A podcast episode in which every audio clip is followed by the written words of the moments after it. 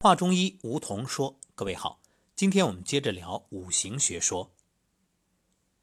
今天的重点呢是五行在中医方面的应用，主要呢就是五行对应五脏。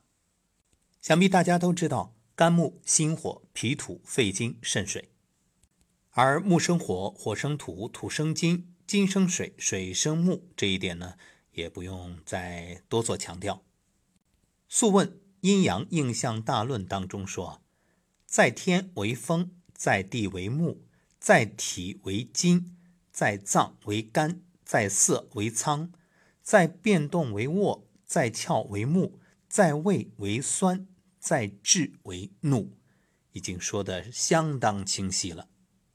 现代医学实践也已经证明，怒伤肝，肝病患者呢有易怒、头晕、目眩、抽搐。以及筋和眼睛的症候，采用治肝的方药或者针灸肝经的穴位，就能起到很好的效果。其实啊，这五行它不仅相生也相克，还有就是治化称五，这是很多人并不完全理解的。《内经》说：“造化之机，不可无生，亦不可无治。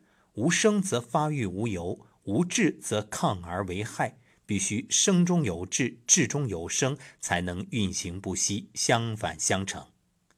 这就意味着，我们一般啊会理解说什么什么相生，哎，这个很好。一说相克，很多人就认为啊，谁克谁，这个是不好的，好像这个克就是有害的意思。实际上啊，所谓的克，它就是一种制约，因为我们都知道物极必反。所谓的不偏不倚，以中为度，就是什么东西不足不好，过也不好。正所谓过犹不及。所以呢，中医说过与不及皆为病。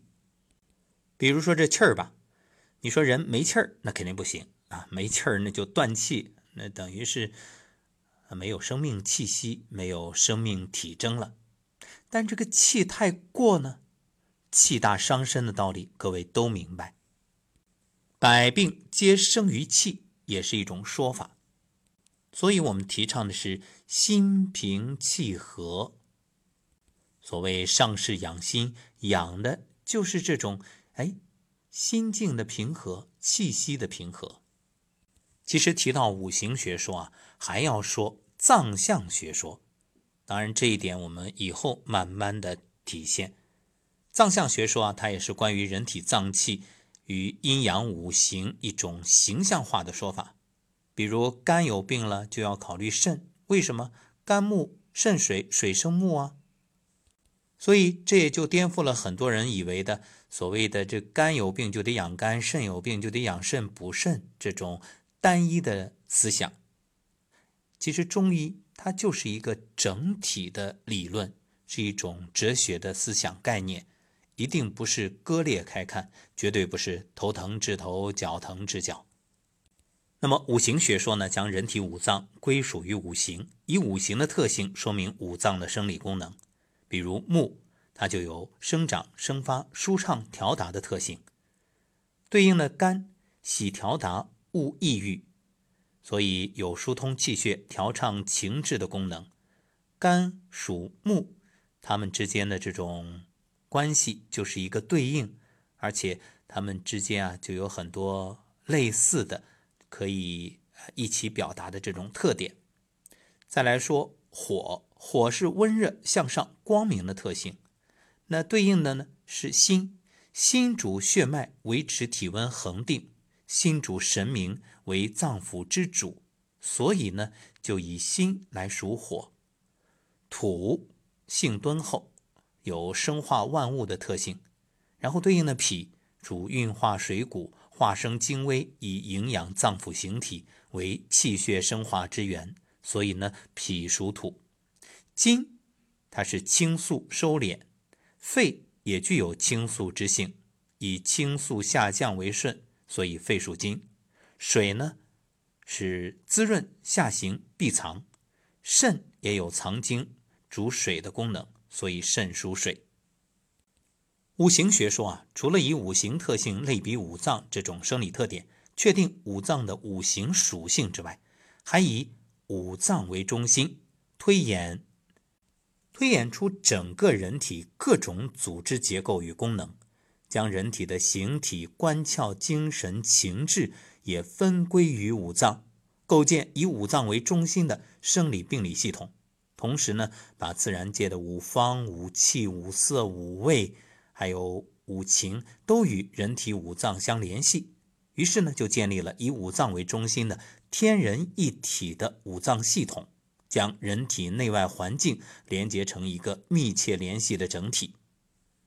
我们还以肝为例啊，《素问·阴阳应象大论》当中，东方生风，风生木，木生酸，酸生肝，肝生金，肝主木。而在《素问·金匮真言论》中说：“东方青色，入通于肝，开窍于目，藏精于肝。其病惊骇，其味酸，其类草木，是以知病之在筋也。”这样呢，就把自然界的东方春季青色、风气、酸味等等，通过五行的木与人体的肝、筋、眼睛相联系。构筑了联系人体内外的肝木系统，体现天人相应的整体观念。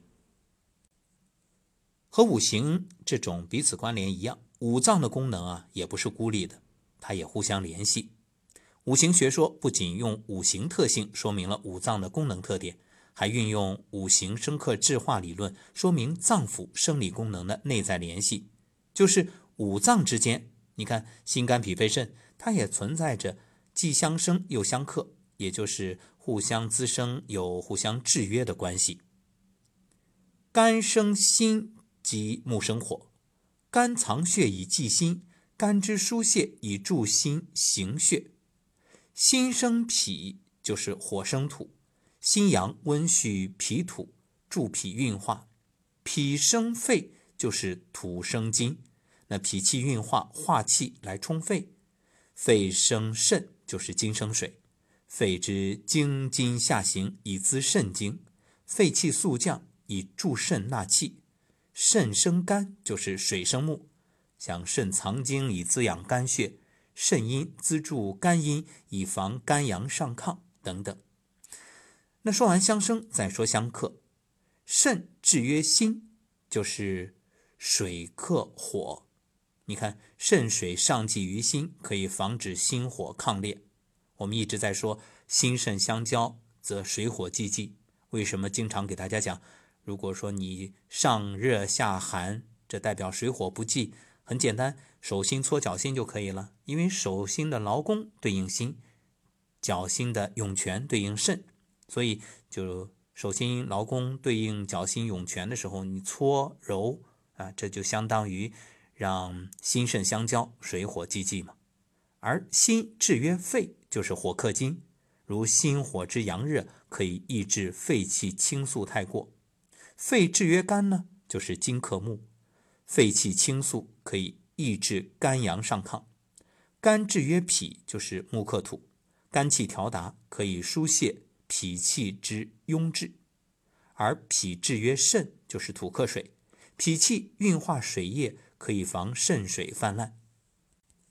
再有就是以五行制化来说明五脏之间的协调平衡。依据五行学说，五脏中每一脏都具有生我、我生和克我、我克的生理联系。五脏之间的生克制化，说明每一脏在功能上因为有他脏的资助而不至于虚损，又因有他脏的制约和克制，不至于过度的上亢。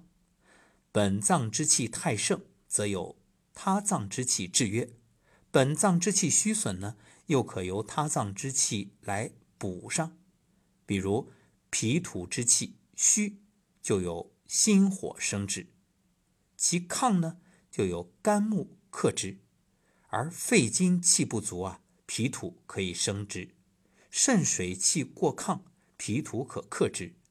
这种质化关系。就把五脏紧紧联系成一个整体，保证了人体内环境的统一。那么特别要说明的就是，五脏的生理功能及其相互滋生、相互制约的关系，是以五行的特性及生克的规律论述的。不过，五脏的功能又是多样的，相互间的关系呢也很复杂，所以五行的特性啊，并不能完全说明五脏的所有功能，而五行的生克关系也不能完全阐释五脏之间复杂的生理联系。因此，在研究脏腑生理功能及相互间内在联系的时候，不能只局限于五行相生相克的理论。这一点呢，我们在后面的这个脏象学说里还会有进一步的阐述。五行学说啊，不仅可以用以说明在生理情况下脏腑间相互的联系，还可以说明在病理情况下脏腑间相互的影响，比如。某个脏器有病，可以传至别的脏器；那别的脏器的疾病呢，也可以传到本脏。这种病理上相互影响，称之为传变。以五行学说阐释五脏病变的相互传变啊，可以分为相生关系的传变和相克关系的传变这两大类。咱们先说相生关系的传变，包括母病及子和子病及母两方面。什么是母病及子啊？我们先弄清楚母子的关系。比如这木生火，谁是母谁是子？毫无疑问，谁生谁谁是母啊？那木肯定是母，那火就是子。所以母病及子就是母脏之病传及子脏，这个很容易理解。比如你看，母亲要有病，因为母亲要给这个孩子喂饭。啊，包括从出生婴儿这种母乳喂养，那母亲的病肯定会传到孩子的身上呀。我们就以肾水和肝木来举例啊。你看，水能生木，所以肾为母脏，肝为子脏。肾病及肝，即属母病及子。临床常见的因肾精不足，不能资助肝血，而导致肝肾精血亏虚症。肾阴不足，不能涵养肝木，而导致肝阳上亢症；肾阳不足，不能资助肝阳，而导致少腹冷痛症，皆属母病及子的传变。他脏之间的母病及子传变，可以此类推。母病及子多见母脏不足累及子脏亏虚的母子两脏皆虚的病症，而子病及母呢，正好相反，是指啊。疾病的传变从子脏传及母脏。以肝木和心火为例，木生火，故肝为母脏，心为子脏。心病及肝，就是子病及母。临床常见因心血不足累及肝血亏虚而导致心肝血虚症，因心火旺盛引动肝火形成心肝火旺症，皆属子病及母。子病及母，既有子脏虚引起母脏也虚的虚症，又有子脏盛导致母脏也盛的实症。另外还有子脏盛导致母脏虚的虚实夹杂病变，即所谓子盗母气。比如肝火亢盛，下结肾阴，以致肾阴亏虚的病变，就是这个。说完相生，再说相克。那相克关系的传变呢，又包括相称和相侮两个方面。